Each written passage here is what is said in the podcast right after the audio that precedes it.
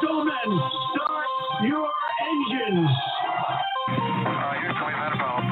Mr. Gorbachev, tear down this wall. The only thing we have to fear is fear itself.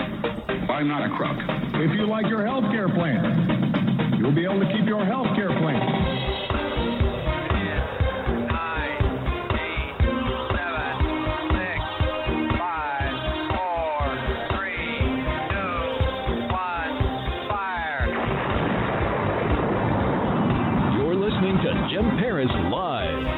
Source for the latest news on money, politics, prophecy, and preparedness. And now your host, the editor in chief of ChristianMoney.com and the author of more than 30 books, Jim Paris. All right, hello everybody. Welcome to our guest segment. Super excited to have him with us tonight. His name is Michael Lichens. He is the editor of the Catholic Exchange, and he's here on behalf of a book that I find absolutely fascinating. It is called The Devil is Afraid of Me: The Life and Work of the World's Most Famous Exorcist. And this is all about the life of a Catholic priest Father Gabriel Amorth, uh, who practiced in Rome uh, for decades and performed thousands upon thousands of exorcisms. Michael Lichens, uh, good to have you with us tonight, sir. Thank you very much, sir. It's a pleasure to join you all today. Well, let's start by uh, talking a little bit about uh, the life of Gabriel Amorth, and and help me if I'm saying his name incorrectly. We don't want I don't want to do that. Tell me a little bit about his his uh, start as a priest and and uh, how he got into this whole niche of exorcisms. Well, as you can probably gather uh, from the name Father Amorth, he was from Italy, in fact, Modena, where he was born in 1925. Um, and I'm not sure how familiar listeners are with Catholic saints, but he had the chance to meet two really fantastic saints from the 20th century. Um, most famously, Padre Pio, who was someone who had stigmata. He himself experienced many supernatural events, including tauntings by the devil. But Father Amorth's great uh, mentor was Blessed Giacomo Alberione. And through these two men, he had joined a, the Paulist religious order, had done his work as a parish priest where many exorcists come.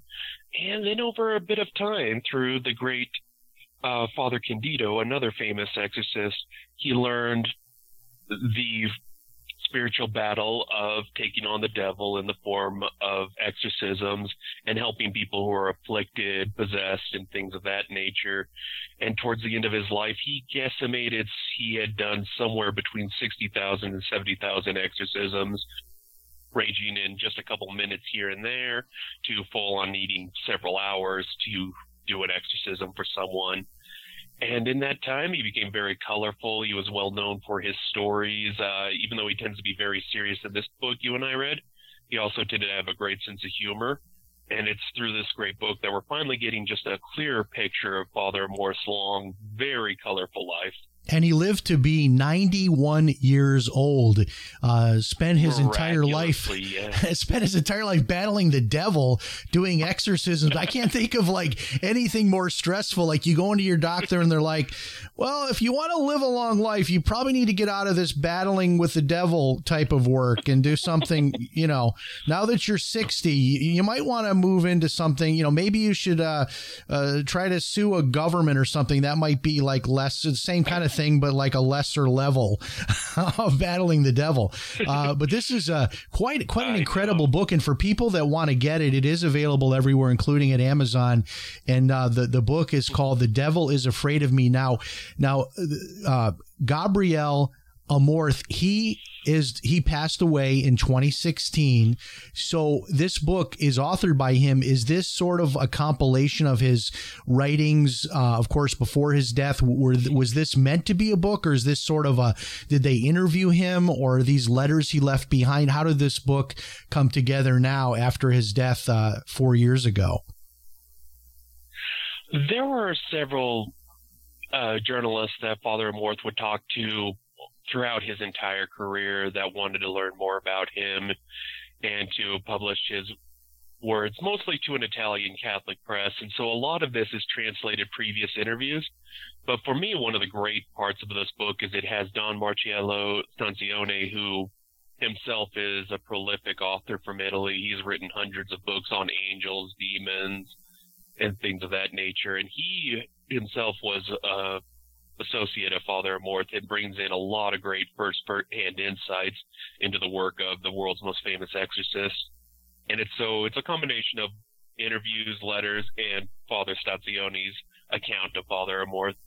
Yeah, this is a, a this whole this whole uh, issue of exorcisms.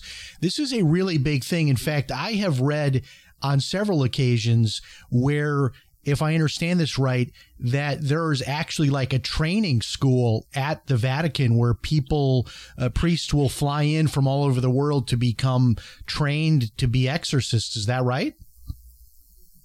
That's correct. Yes, uh, the Catholic Church uh, now trains exorcists. There's been a shortage in the Catholic Church, especially in more Western nations. So there's this center Father Amorth was part of it to some degree. He helped found the International Association of Exorcists.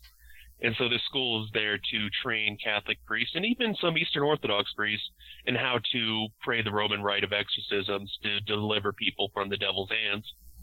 You know, I didn't see that in the Career Outlook handbook that there's a shortage no. of exorcists.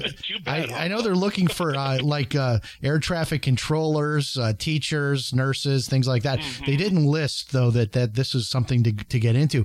Now, one of the things I found interesting in the book was that an exorcism can be something as simple as somebody believes maybe they they feel like oh maybe maybe there's a spirit that's harassing me. I don't know for sure, but they want a priest to pray for them. And that would count as an exorcism, even if it's like a, a short two or three minute prayer. And then there are other cases where uh, you know, Father Amorth is like battling with uh, demons in someone for like multiple. He has to go and do mm-hmm. exorcisms multiple times. It's like he probably offered like a money back guarantee. Like if they come back, then I'll come back and and you know provide the service again. so uh, there, it kind of runs the gamut. Is is that right? So some of these thousands of exorcisms might have been like simple prayers, and then others were were kind of these big battles, like maybe we might think of in the movie The Exorcist. Precisely, and that's a number I always try to that for me is so impressive. The tens of thousands of exorcisms. Some of them were anointing of oil and saying a prayer over someone, asking the Holy Spirit to protect them.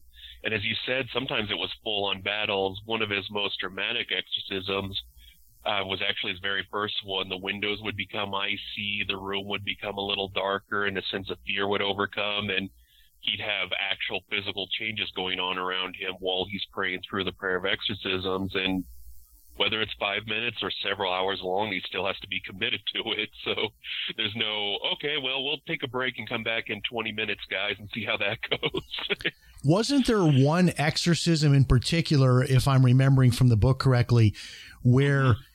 it, it was actually Lucifer, the or at least the the spirit yes. said, "I am Lucifer." Tell us that story.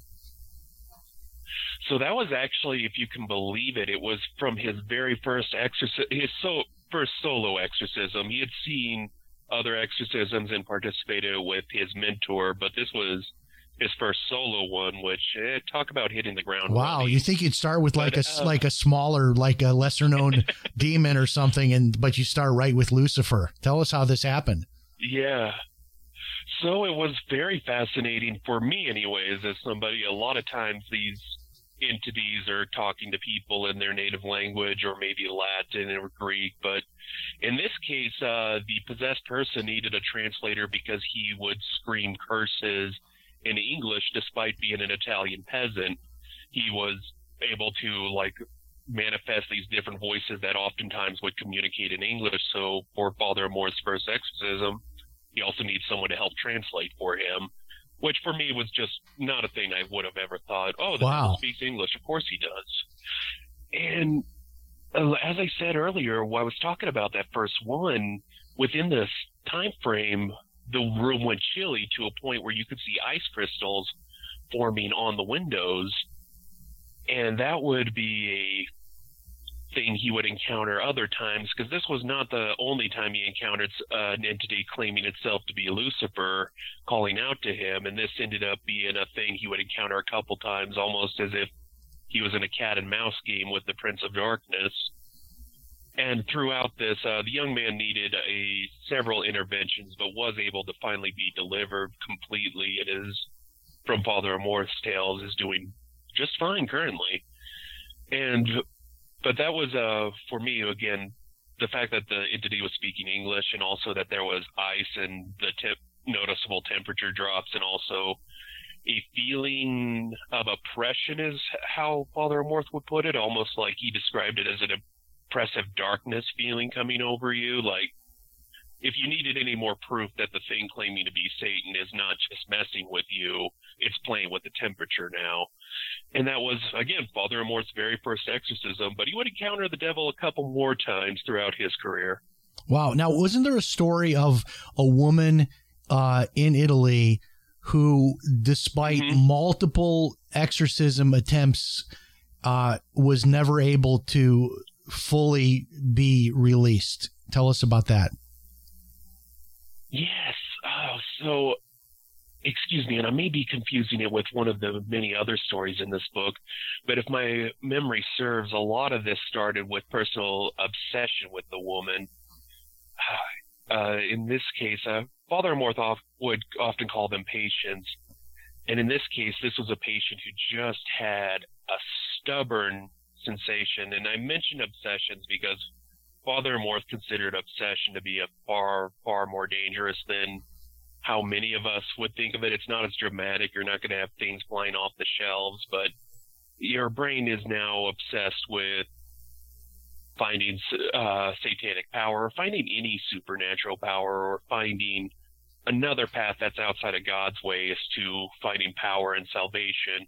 And in this particular case, that's exactly what was happening. And when people are obsessed like that, they don't want to let go too often, according to Father Amorth's work. Uh, so in a couple cases, there would be people who would not be able to really let go of their obsession and really allow healing to occur because I'm trying to think of how Father Amorth would put it, but effectively he paraphrased Augustine a few times that God's not going to save you without your okay. Right. You've got to you've got to want to be accepted. released. You have to want to be released from it. Exactly. But in every case, so then it's fair to say that in every case, an exorcism is not successful for whatever reason. Um, but in most cases, he was successful in, in- to the point that the book title tells us the devil is afraid of me. So when he would go out uh, to pray for these people, um, the spirits would know this is this is the guy he's coming for us they he had a reputation among demons and satan as somebody who uh, knew what to do in these situations Precisely. It wasn't just his fellow exorcists who knew. And his office, up until the very day he finally passed away, he had uh, patients that would come see him from other dioceses, and other exorcists would refer people who had particularly nasty cases going on to him. And that was, uh, for me, also an interesting factor is that he has a great reputation among exorcists, but also the demons themselves, as I mentioned earlier, Lucifer kept showing it back up in different cases and always knew who Father Amorth was and would taunt and curse Father Amorth in various ways, which is both exciting on the one hand as, you know, if you're a prayer warrior or an exorcist, okay, look how good I'm doing. For me, that's also probably the most frightening. I mean, I don't like the local gangs knowing my name. I can't imagine, you know, the Prince of Darkness knowing my name and address. And that to me just seems like the t- most terrifying part. I'd, I'd even read, um, I, I li- listened to a number of interviews, but um, I, I think they, they just paraphrasing here, they had they had quoted him as saying, "This is not a topic area you really want to spend too much time." Um, looking Agreed. into just as a layperson, um, tell us why, because I thought that was fascinating. His sort of his warning on that. There's a couple reasons why, and it's easy to get. I was talking about obsession earlier, and for one, that is definitely a big part of it. Is obsession can be the most dangerous part when playing with the demons. Is they're trying to attack you on your weaknesses, but also your strengths. And so when we can get involved in things like possession, how to use holy water, and the different prayers that can keep demons away, it can spark the curiosity a little too much and can uh, want us to dig deeper. And a couple of things can happen. Most common, fear. A lot of people will start reading, you know, they'll read about Father Amorth's encounters with the devil and they'll read about these ice crystals and things flying off the shelves and poltergeist activity. And they'll give into fear, which when it comes to the mercy of God, we have nothing to fear. Father Amorth stresses all the time that the devil is nothing against the mercy of God. And so if we allow ourselves to get involved and think, oh, well, if the devil's here, they can do this, they can do that, these devils can create a real, actual madhouse for me. And that can, as you know, I mean, we're going through this right now in another spiritual warfare and how we're doing it through the lockup and through the quarantine. And the one thing we get keep getting told is we cannot allow ourselves to get into fear.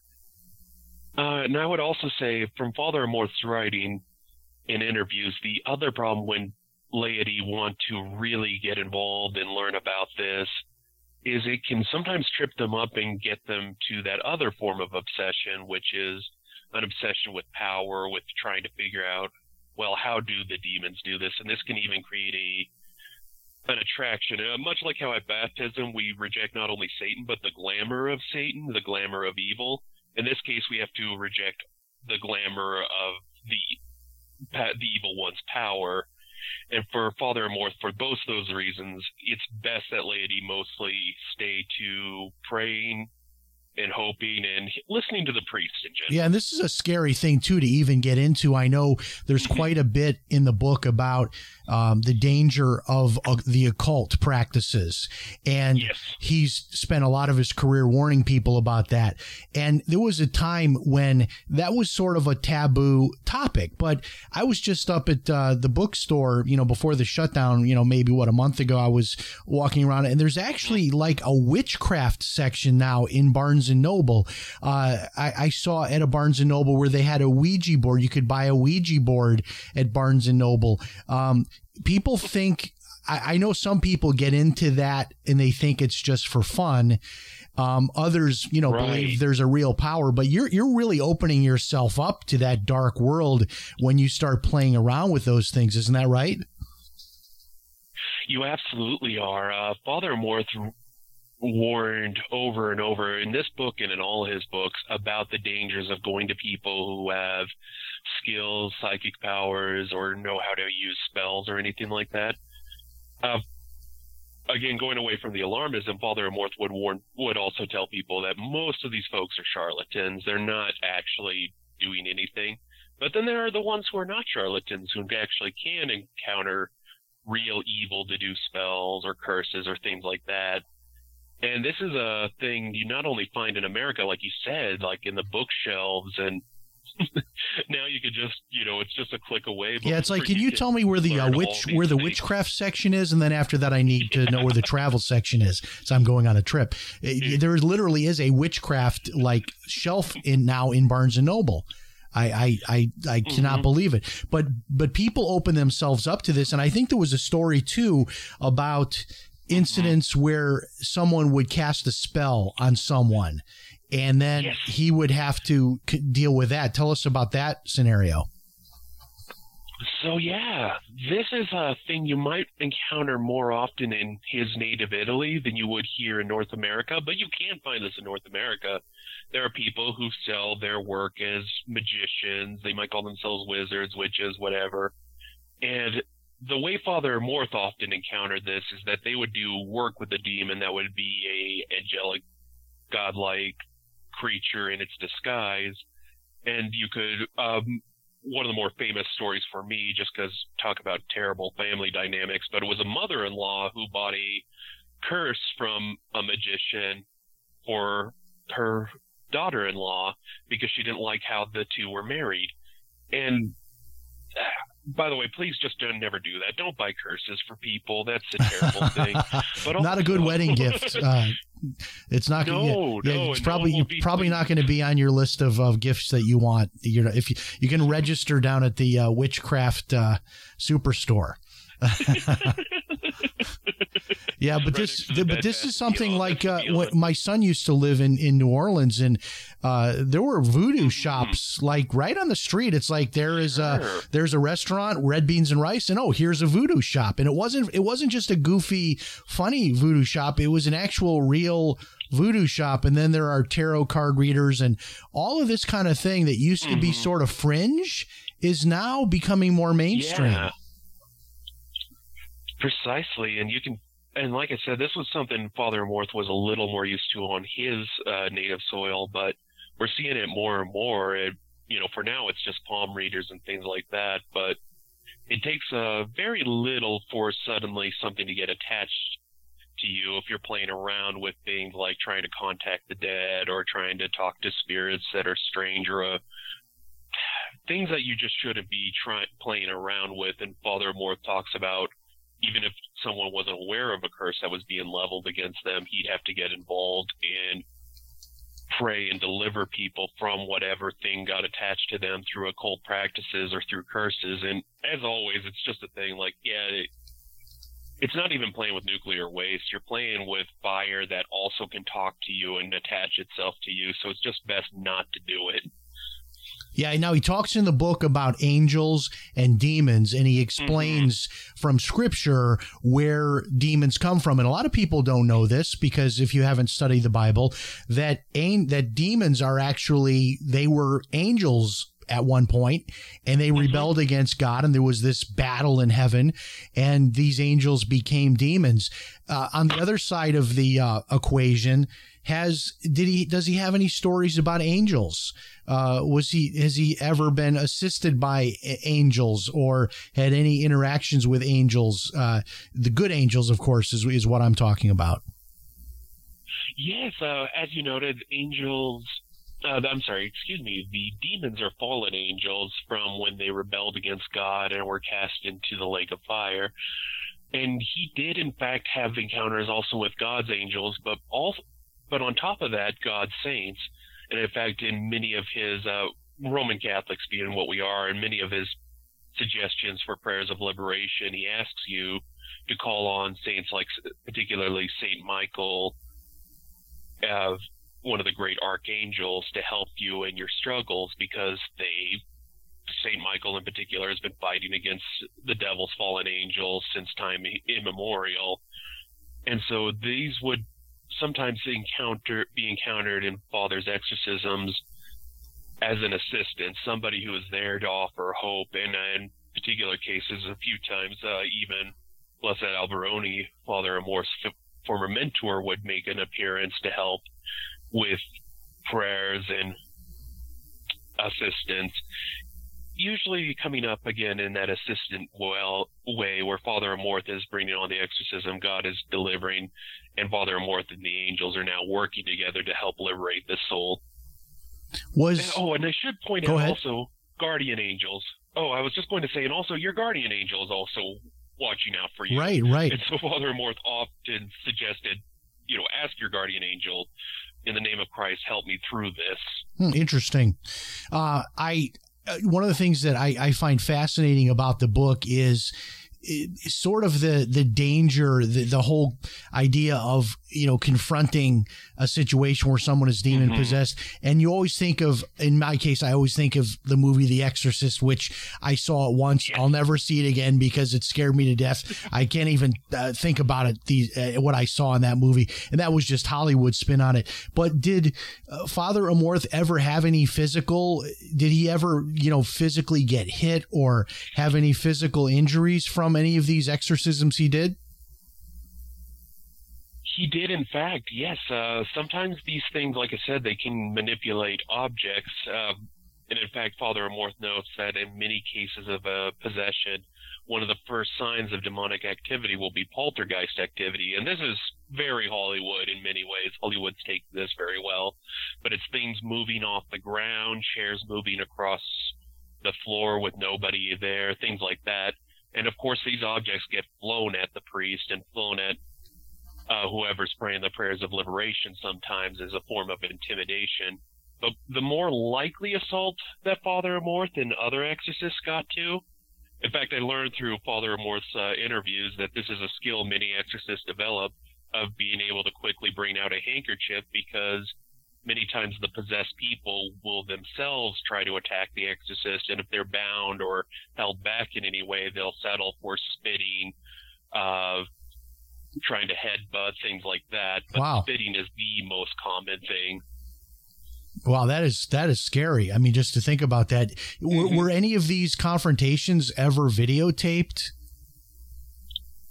They were. If you any of you have Netflix and want to watch, uh, just speaking of The Exorcist, uh, William Friedkin, who directed The Exorcist, did a small documentary that's on Netflix called The Devil and Father Amorth, and you can actually see uh, one of the video. Obviously, everyone's protected, faces are blurred, voices are distorted because most people who are possessed don't really want fame or notoriety at all. In fact, they that's usually the last thing they want. And but uh, more than that, uh, you usually had audio recordings of Father Amorth and the exorcisms, a few of which I've heard over the years, and those are more interesting because you keep thinking there's got to be at least five people in the room, but it's usually just Father Amorth, an assistant, and the possessed who's just changing voices constantly. Wow. And you can see that as well in video. Now, th- that video is that in the same documentary, or would that be separately somewhere else on YouTube?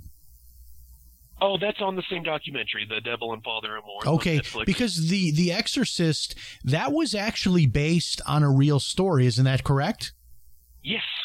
Yes, it's uh, based off a story of a young boy who was possessed in St. Louis. And he, uh, very similar story. He was interested in the an Ouija board and also different forms of seances through his aunt. After his aunt passed away, then the obsessions began. As you can imagine, mourning's never easy, but especially for a child. But the ways of trying to create seances is how the demons enticed him and finally attached themselves. And it took, I want to say it took about a team of three Jesuits, several different sessions over a matter of weeks before they were able to deliver him. But it became, they all wrote it down. It became very well known within Jesuit circles. So, of course, William Peter Blatty, who wrote The Exorcist, finds this and writes a novel and a screenplay that has been terrifying audiences ever since. Yeah, and you know one of the things um, about here in the United States, I, I think that we don't. Uh, many people sort of dismiss even the possibility that the devil is real. And the reason I wanted to have you on tonight is because, um, you know, when I was um, in Bible college myself, I had some fellow students that were at our college from Africa and different more remote parts of the world. And they laughed at us when we said, well, you know, maybe we would see uh, demonic possession or maybe we wouldn't through our whole career. And they said, no, we see it every, every week at our church. Like this. w- So it, Americans were sort of oblivious. And that's what they say the devil's greatest uh, uh, stunt, right? Is that we don't believe in the devil. So I think that uh, the more people study uh, this whole issue of demonic possession and demons and exorcisms, I think this can build your faith because I think if you get to the point that you uh, believe that the devil is real, so you got this going on on the one side, then you're going to believe that the other is real, that is God and goodness and all of that. Do, do you find that uh, Father Amorth's ministry had that effect on some people who are who are not believers in the spiritual realm, and then were introduced to this and said, "Wow, this is real. I need to get on God's team here because this is scary stuff."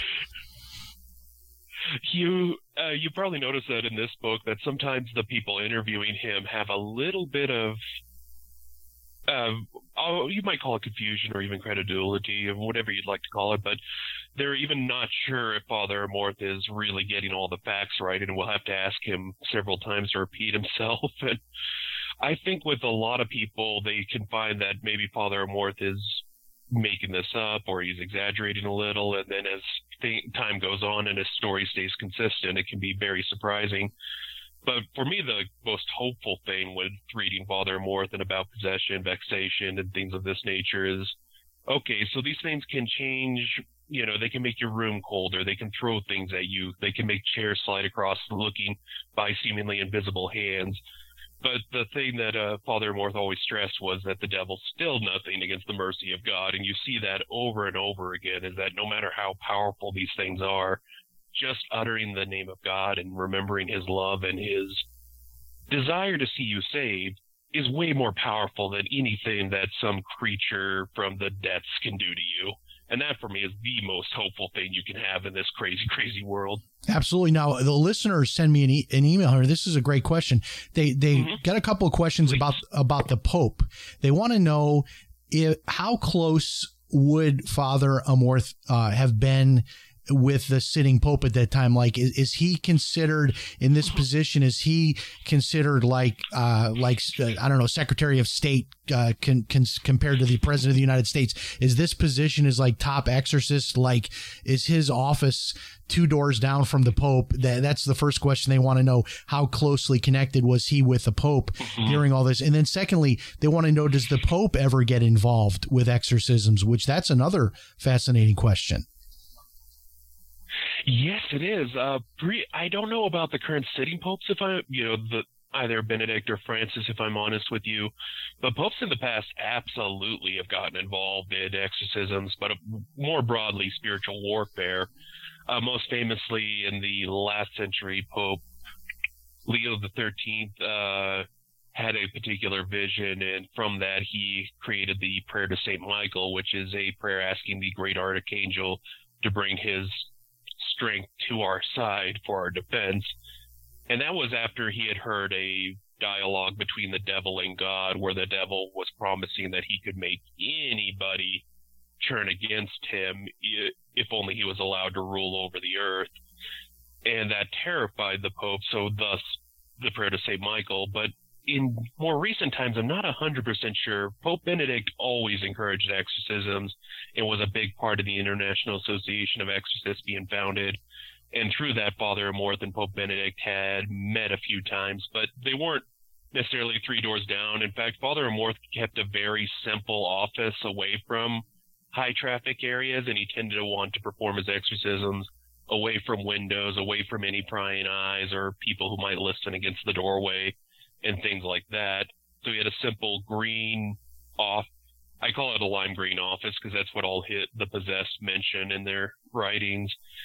And that was still in Rome and he was still receiving cases and everything. But in general, this was a little bit, it was within the hierarchy, but it's not a regular part of, they're not having, uh, strategy meetings every day, you know, okay, well, what does the exorcist say about this? But they would be advised and ask questions, especially in cases of spiritual warfare. Interesting. Uh, all right, another question here. This is a great question. Can can buildings be possessed? I know. Isn't this part of? I'm not, I'm not a Catholic. I'm a Protestant, but isn't it Sure. possible that uh, don't a lot of Catholics have a priest will come in and bless a home, and then sometimes you see these movies where there's a house that might be haunted supposedly, but then they have a priest come in and blesses the the house. Is is isn't this something that is done in the Catholic Church? Yes, in fact, uh, you can have it done. A lot of people will have it done in right after the Christmas season. That's a very great tradition within the Catholic Church. But uh, for most laymen like me, whenever you move into a new place, you have the priest come in, give it a blessing with some holy water, holy salt, both of which I usually keep around in the house, and many Catholics do as well. And to answer the this really awesome question, yes, places absolutely can have demonic activity that is attached to the particular place itself. And oftentimes when priests are doing their blessings, um, most famously was the Amityville horror, where the priest in that particular case heard an audible. It was a little dramatic in the movie, where it was you know this big booming voice, but in real life he reported he heard an audible voice tell him to get out, Hmm. like just an invisible, disembodied voice out of nowhere. And this is a thing that Father Amorth would encounter a few times, where a priest will say, "Okay, I've been I've made the sign of the cross and started praying, and something told me it didn't want me there," and that's a sign we need to go further and do a little bit more intervention on this case. Wow, that is fascinating. Like. Yeah. Now, i- is uh, in terms of um, you know, you hear people talk about quote unquote haunted house. Uh, now, Jeez, yeah. is yeah, is is the thought then that the haunting or whatever's going on in that kind of a situation is demonic? That did did Father Amorth ever address the issue of so-called ghosts or hauntings, or would he just put that all under the umbrella of demonic activity?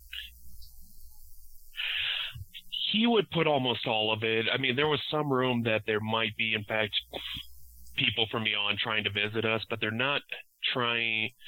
The idea is, is if somebody's trying to visit us to say warn us or to ask us for prayers or things like that. We have saints throughout Catholic history who've had these encounters with recently deceased who are typically asking for prayers. In the cases that Father Amorth dealt with, where there's clearly an intelligent force at work, there's something that's even aggressive towards a person, he would put it all under demonic, and that would include what we would call poltergeist cases.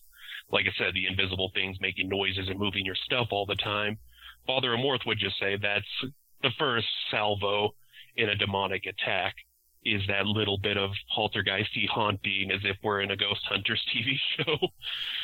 Yeah, exactly. Uh, and and you know this is something I think that uh, is going to become more and more of an issue as we you know get into prophetic times. You know, it just just people generally being open to spiritual things, which is happening more and more. There there's a, a spiritualist camp like I mean, uh, 45 minutes from here called Cassadaga, and it's like a whole community oh yeah, yeah, yeah. of fortune tellers and tarot card readers. They even have their own church there. I don't know what they, they use the word church. I don't know what they're worshiping in that building, but uh, th- these are things that are becoming more and more prolific. This whole idea of of spiritualism and and these alternate tracks, witchcraft and the occult, and even kids now getting involved. You know, at younger and younger ages with with these strange uh, types of practices. So these are scary times. In closing, though, I want to give you a chance to promote yourself a little bit. I know that, uh, of course, for people Thank that, you. that want to get the book,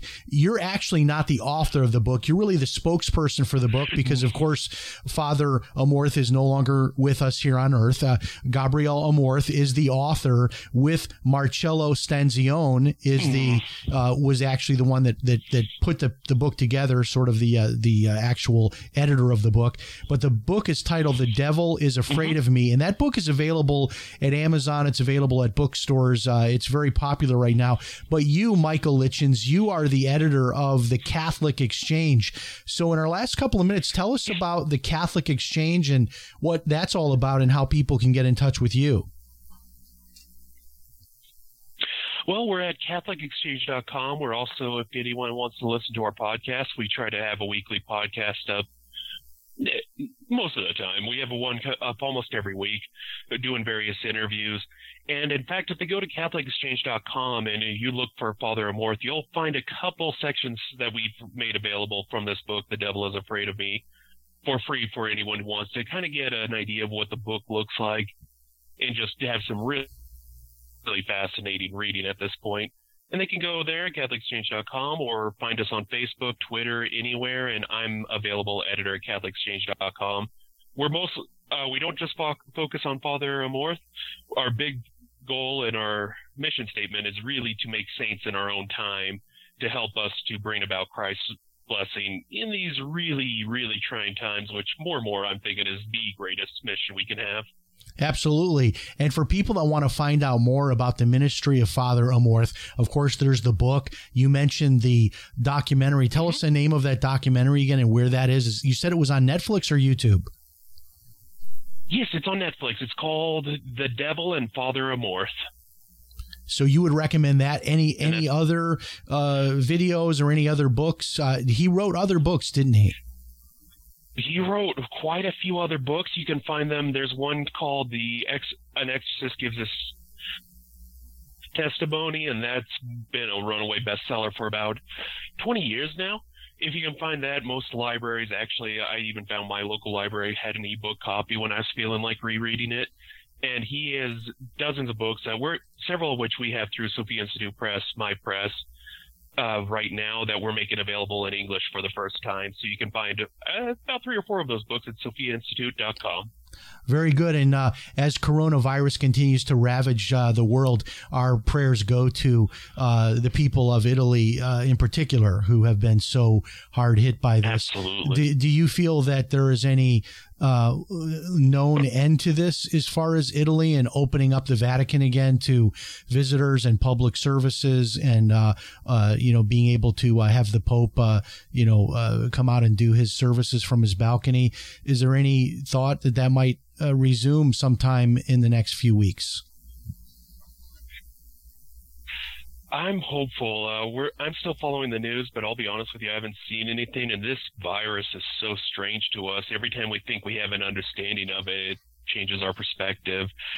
So for right now, the Pope is still keeping things as quiet and dis- socially distancing as possible. And the last I heard is we might see the Vatican open up sometime early summer, but we shall see. And I'm praying for it. Yeah, beautiful place. Uh, I, I, got a chance to visit there myself a couple of years ago. Sistine Chapel left me breathless. Uh, just just unreal to be able to uh, Oh, to yeah. visit there. Thank you so much for being with us, sir. We hope you'll come back and visit us again. Thank you. And uh, the book My pleasure. And the book is uh again it is uh it really is a, a page turner i have to tell you. I wasn't so sure i was going to do a show on on this topic because you know number one it kind of scares me a little bit i'll be honest with you. But also i thought eh, is this a little bit heavy? And you know i'm not catholic and this is more from a catholic perspective. And uh but man i'll tell you it was really interesting. And, and i think the lesson kind of to uh, come away with from this is don't mess around with things that are going to open doors to uh, dark places. Uh, you, you don't want to do that because anytime you start dabbling and playing around with witchcraft and the occult and Ouija boards and going to have your, uh, you know, play with tarot cards and your palm read and your future told by future tellers, uh, fortune tellers, all these kinds of things, uh, you might think it's fun and games. I'm going to go have my palm read uh, at the at the fair. You might think these are uh, fun and games, but they're not, uh, and you're opening yourself up to what is just uh, an incredibly scary world, uh, dark world uh, where demons rule. And this book, I tell you, the gives me chills when I read the account of uh, this exorcism, where uh, you know the the demon says, "I am Lucifer." I mean that that is scary stuff, and uh, it- this was real. And he he did tens of thousands of exorcisms. So I imagine this book will continue to be a bestseller. And if you have the courage, uh, make sure you read it uh, during the day, not at night before you go to bed. The book is titled "The Devil Is Afraid of Me," and uh, the life and work of the world's most famous exorcist. The story of priest and exorcist Father Gabriel Amorth. I hope you've enjoyed this broadcast tonight. Stay safe, and remember, if it's Sunday night, it's Jim Paris Live. We'll talk to you next time. So long, everybody.